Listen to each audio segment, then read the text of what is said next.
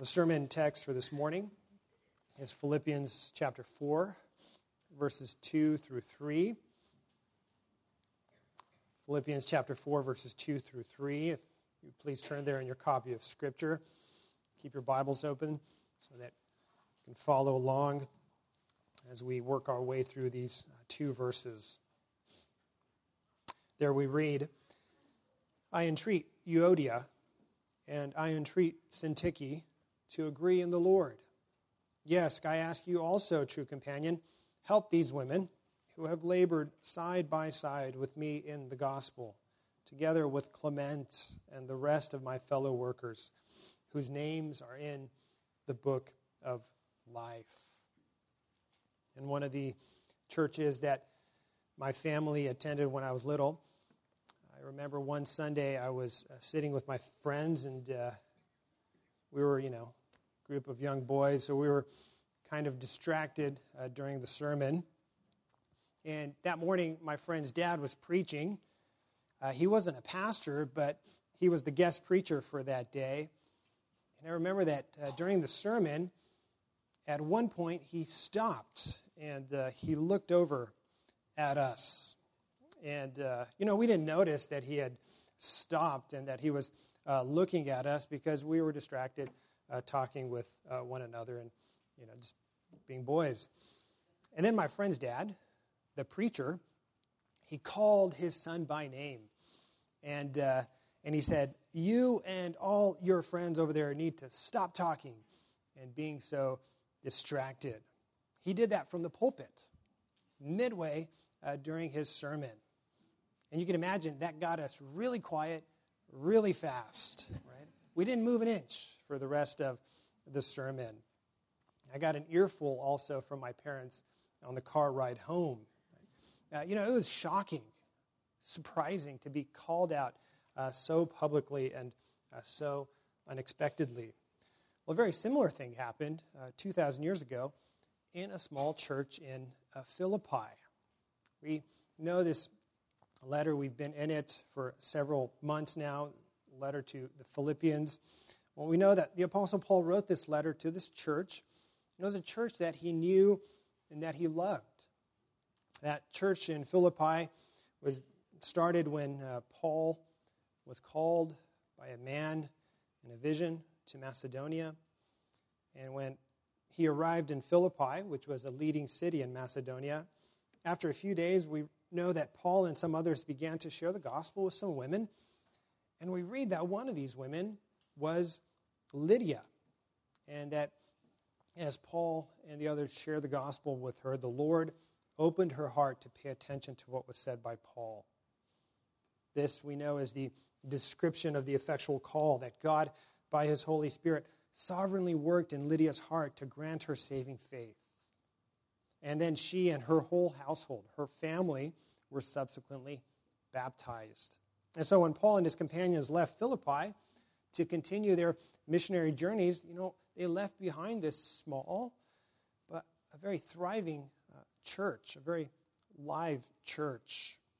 And as so, he wrote this letter several years later.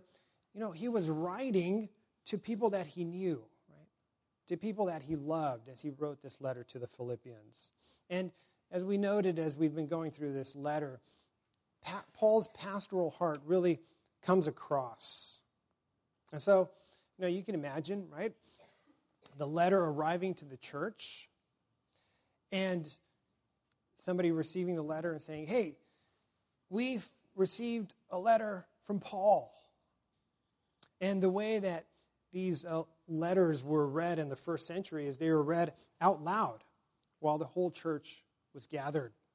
And so imagine that Sunday so long ago, the church was gathered for worship. The letter from Paul was, was opened, and toward the end of the letter, this personal exhortation is heard I entreat Euodia and I entreat Syntyche to agree in the Lord. I'm sure, again, it got really quiet really fast. Why did Paul address these two women so personally and so publicly. Want you to notice there in verse 3 that Euodia and Syntyche were Paul's uh, ministry partners. We see that they played key roles in the ministry to the Philippian church and perhaps to other churches in the area around Macedonia. Look again at verse 3. We read, Paul says, Help these women who have labored side by side with me in the gospel, together with Clement and the rest of my fellow workers. Now, that wording, side by side, it's a picture of Roman soldiers uh, side by side uh, together, locked in march, advancing against an opponent. And Paul here is saying that Euodia and Syntyche were fellow soldiers with him. They were fighting for the advancement of the gospel in Philippi and, and perhaps beyond. And so when these two very prominent, well known women, they began arguing, it wasn't just a personal conflict, but it was a conflict that affected the whole church. It affected the whole church to such a degree that Paul heard about it while he was in prison. And he wrote uh, in this letter personally uh, to them, very specifically about the conflict that they were in. And we don't know what their argument was about. You know, we can be almost uh, certain that it wasn't doctrinal, because if the argument between Euodia and Syntyche was uh, doctrinal, uh, if it was a disagreement over biblical truth, you know, Paul would have addressed that. Paul, throughout his letters, he address, addresses um, heresy, he addresses false teaching. Um, he doesn't put up with it. Right? So, this argument seemed to be a personal a disagreement between the two women. As personal as it was, it, it was affecting the whole church. It was affecting the peace of the church in Philippi, and it was affecting the church's witness in, in the area. And, you know, if we think about how this conflict between these two women was affecting the church and also the church's witness in the area, you know, this is one of, of Satan's uh, tactics. It's to conquer and, and to uh, conquer us by uh, dividing us. You know, if Satan cannot destroy the church from without, we see so often in history that he attempts to destroy us and to attack us and to divide us from within. Uh, sometimes it's with false teaching. By heresies, rent asunder, the hymn goes. And sometimes it's with conflict, conflict among church members. So many uh, missionary uh, endeavors and so many churches have, have crumbled, not because of violent opposition or persecution from the world and from Satan, uh, not because of some major catastrophe, but because of conflict uh, from within, conflict between Christians. And so Paul knew about the danger this posed to that little church in Philippi, and, and so he wrote, and, and he wrote and he addressed the issue directly. I entreat, I plead with Euodia, and I plead with Syntyche to agree in the Lord. When we see that phrase, agree in the Lord, you know, that, that phrase means to think the same thing. It actually connects back to Philippians chapter 2, verse 2. If you recall in that passage, the Apostle Paul spoke to the church and said, Complete my joy by being of the same mind and having the same love, being in full accord and of one mind. Have the same goal. Be led by the same desire, and that is to glorify Christ and to be united in Him. And even more importantly, we see that it connects with chapter 2, verse 5, where Paul says that we are to have the same mind among ourselves, which is ours in Christ Jesus. And then Paul describes the kind of mind that the Lord Jesus had. That he had a mind that was willing to uh, suffer the humiliation of the cross for sinners. Loved ones, do you see the importance of, of what Paul is doing here? He is urging each and every one of us to think like Christ. To think like Christ, who we know did not assert his rights, did not assert his privileges and his standing, but who willingly humbled himself and who willingly suffered for us. The Apostle Paul says that you and I are to have that same mind, that same attitude. It means that we are to have the same convictions about the gospel and that we bring these convictions to bear in every area of our lives, including our relationships with one another. We have the same heart of the Lord Jesus that was as he was willing to serve and to humble himself and to help others in their need. Because that's what we think about, isn't it? When we think about the Lord Jesus. What did he do for us? He reconciled us to God. He brought peace between us and God by taking God's wrath upon himself. And so, loved ones, now being in Christ, you know what it means? It means that we seek to live at peace with one another. We seek to experience that peace with one another that God has already brought into our lives. We know, don't we, especially those of us that have been Christians for a long time, we know that conflict happens even among Christians. Now, the Bible does not deny the fact that Christians will sometimes, perhaps even often, disagree with one another. The Bible acknowledges that, that we are sinners, that we are fallen, and we live in a fallen world. Bible acknowledges that we have an enemy, Satan, again, who seeks to divide us. But the Bible, loved ones, the Bible also commands us to be reconciled to each other when conflict takes place. We are commanded to actively seek to be at peace with one another.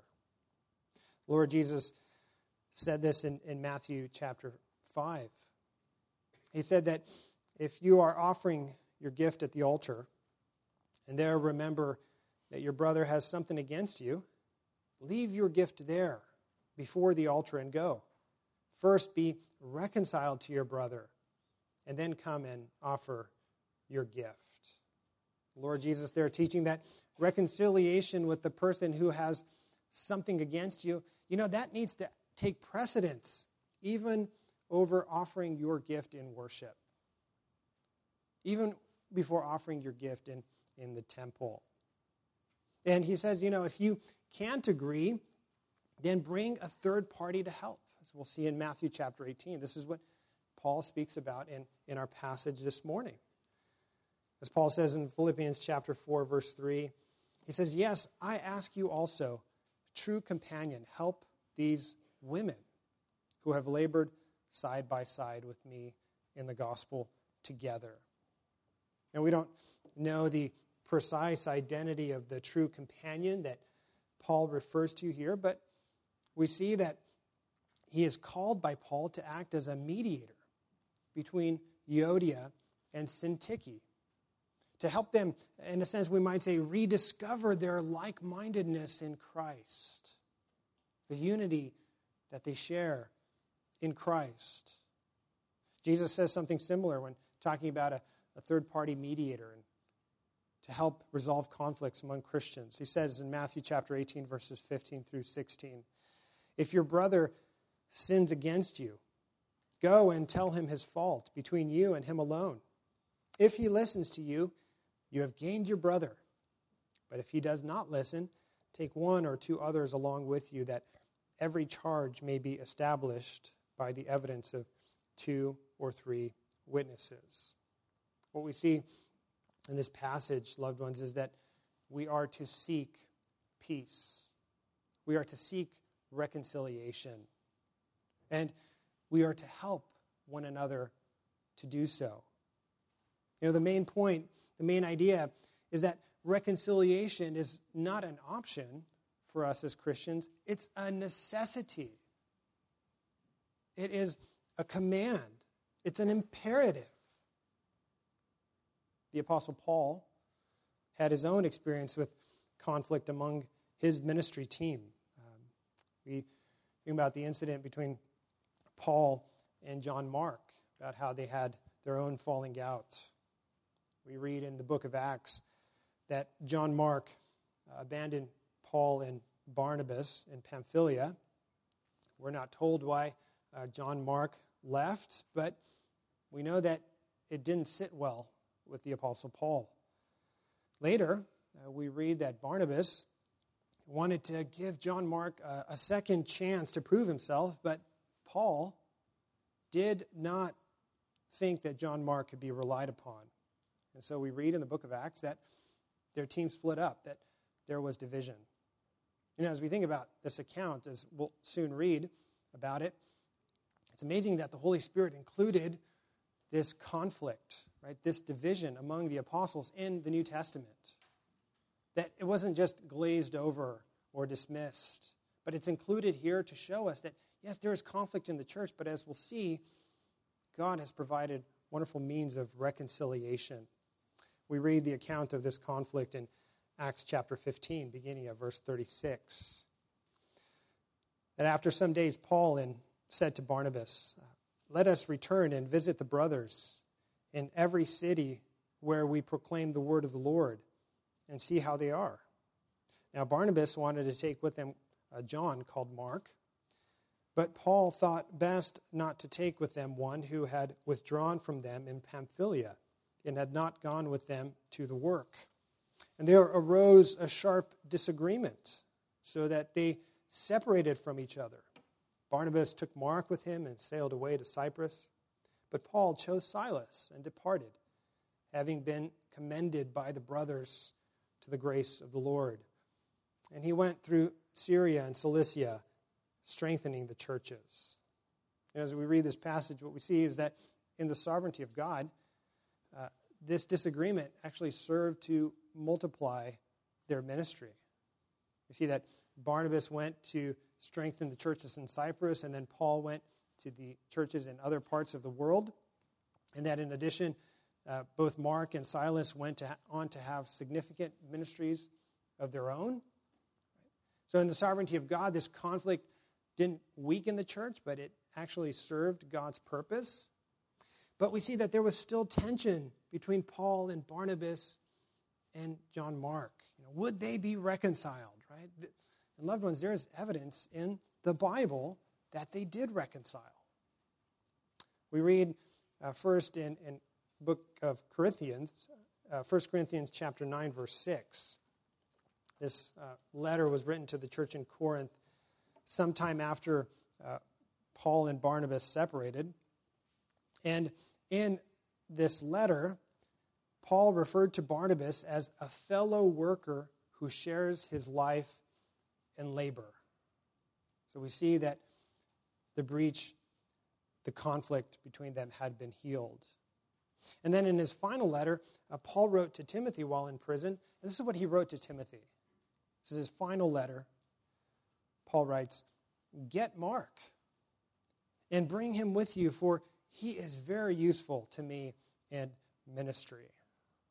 Loved ones, we see the beauty here of their relationship, that it has been restored, and they are continuing in ministry together. Not only are they reconciled, it's not as though they just said, hey, let's agree not to fight anymore. But we see that instead they reconciled and they continue they continued to work together for the same goal, for the glory of Christ in the world. They remained of the same mind. We see this explained in point three working together toward greater unity. Loved ones, our goal as a church and as Christians individually must not be simply to, to get along or simply to uh, tolerate one another. Our goal is not simply to avoid arguments and to avoid conflicts and disagreements with each other, but the Bible instead calls us to develop deep friendships, lasting relationships with each other. The Bible calls us to move toward one another in love, to be involved in each other's lives, to be involved to the degree that if one of us is in pain, we feel that pain. That if one of us is rejoicing, we rejoice as well. Loved ones, you know, the only way that we can rejoice with those who rejoice and weep with those who weep, Romans chapter 12, verse 15, the only way that we can do that is if we have a communion bond through the Spirit that is sovereignly accomplished in our lives and in our church. We have that communion bond through the Spirit, and then we cultivate and we strengthen that bond with time spent together and in worship together and friendships. See, because our bond, our bond with one another as brothers and sisters in Christ is greater than our bond with our family members who are not Christians. Think about that this morning. That our unity in Christ by the Spirit is actually deeper than the bond that we share with non Christians, even if they are our family members, our, our blood relations. As you look around the church this morning, fellow church members and my fellow church members, brothers and sisters, this is our family. This is our church family. The Bible says that this is also our forever family. Paul refers to this reality in, in verse 3 when he refers to the book of life. We read, Paul says, I ask you, true companion, help these women who have labored side by side with me in the gospel, together with Clement and the rest of my fellow workers, whose names are written in the book of life. You know, Moses spoke about this book when he asked God to either forgive the Israelites their sin, or Moses said, Blot me out of your book that you have written. Exodus 32. And then God responded, Whoever has sinned against me, I will blot out of my book. And David, when he was speaking about those who oppose God, David wrote, Let them be blotted out of the book of the living. Let them not be enrolled among the righteous. That's Psalm 69, verse 28. And this book is mentioned several times in Revelation in connection with the final judgment. We read in Revelation chapter 3, verse 5, the Lord Jesus says, The one who conquers will be clothed thus, thus in white garments, and I will never blot his name out of the book of life. I will confess his name before my Father and before his angels. And then in Revelation chapter 13, verse 8, we are told that our names, the names of, of true believers who do not bow down to idols, that our names were written before the foundation of the world in the book of life of the Lamb who was slain. So, loved ones, our names were written in this book before we were even born, before creation. This is showing the glory and the grace of God's sovereign election. And then, toward the end of Revelation, chapter 21, beginning of verse 22, it's revealed that only those whose names are written in the book of life will enter the new creation, will enter the new heavens and the new earth. We read there the vision. I saw no temple in the city, for its temple is the Lord God the Almighty and the Lamb. And the city has no need of sun or moon to shine on it, for the glory of God gives it light, and its lamp is the Lamb. By its light will the nations walk, and the kings of the earth will bring their glory into it. And its gates will never be shut by day, and there will be no night there. They will bring into it the glory and the honor of the nations but nothing unclean will ever enter it, nor anyone who does what is detestable or false, but only those who are written in the Lamb's book of life. And see, Paul is using this reality, loved ones. This wonderful reality that our names are written in the book of life. We are on the roll of God's elect. And he's doing this to point out our eternal communion, not just with Christ, but with one another as church members, as brothers and sisters in Him. And so think about it this morning, dear friends. Our names are written in this book. Your name, my name, and the names of all those who believe and who have believed and who will believe in the Lord Jesus. See, this is our bond that we were chosen in Christ by the Father before creation. And then in, in the fullness of time, Christ died on the cross in order to redeem us from our sins. And then at one point, we went from being dead to sin and alive in Christ when the Holy Spirit breathed new life in us. And then we were born again by that action. We were regenerated. And so, loved ones, by God's sovereign action, we have been united to Christ. But wonderfully, we have also been united to one another. And so when we gather here for worship on Sunday mornings, as we have gathered this morning, and when we meet for fellowship together with other Christians, you know what we're doing is we're strengthening the bonds that we will continue to have for eternity. Our church here at Grace, it's an outpost of heaven. We are an outpost of heaven, and we need to strive to live here together on earth as it is in heaven. Is there someone in our church this morning that you have to reconcile with? A brother or a sister that you need to forgive or whom you need to seek forgiveness from? I encourage you not to delay in being reconciled. You have a union and bond with that person that is spiritual, that is eternal. It's a bond and a union that overrides and can overcome any interpersonal disagreement or dispute. May our God of peace grant us his grace and peace as we strive together towards greater unity as a church. Amen. Let us pray. Heavenly Father, we thank you for the rich truth of your word that so clearly reveals Christ and all of his benefits to us. We do pray, Lord, that you would grant us greater unity and peace as a church, that we may be an outpost of heaven to weary pilgrims in this world.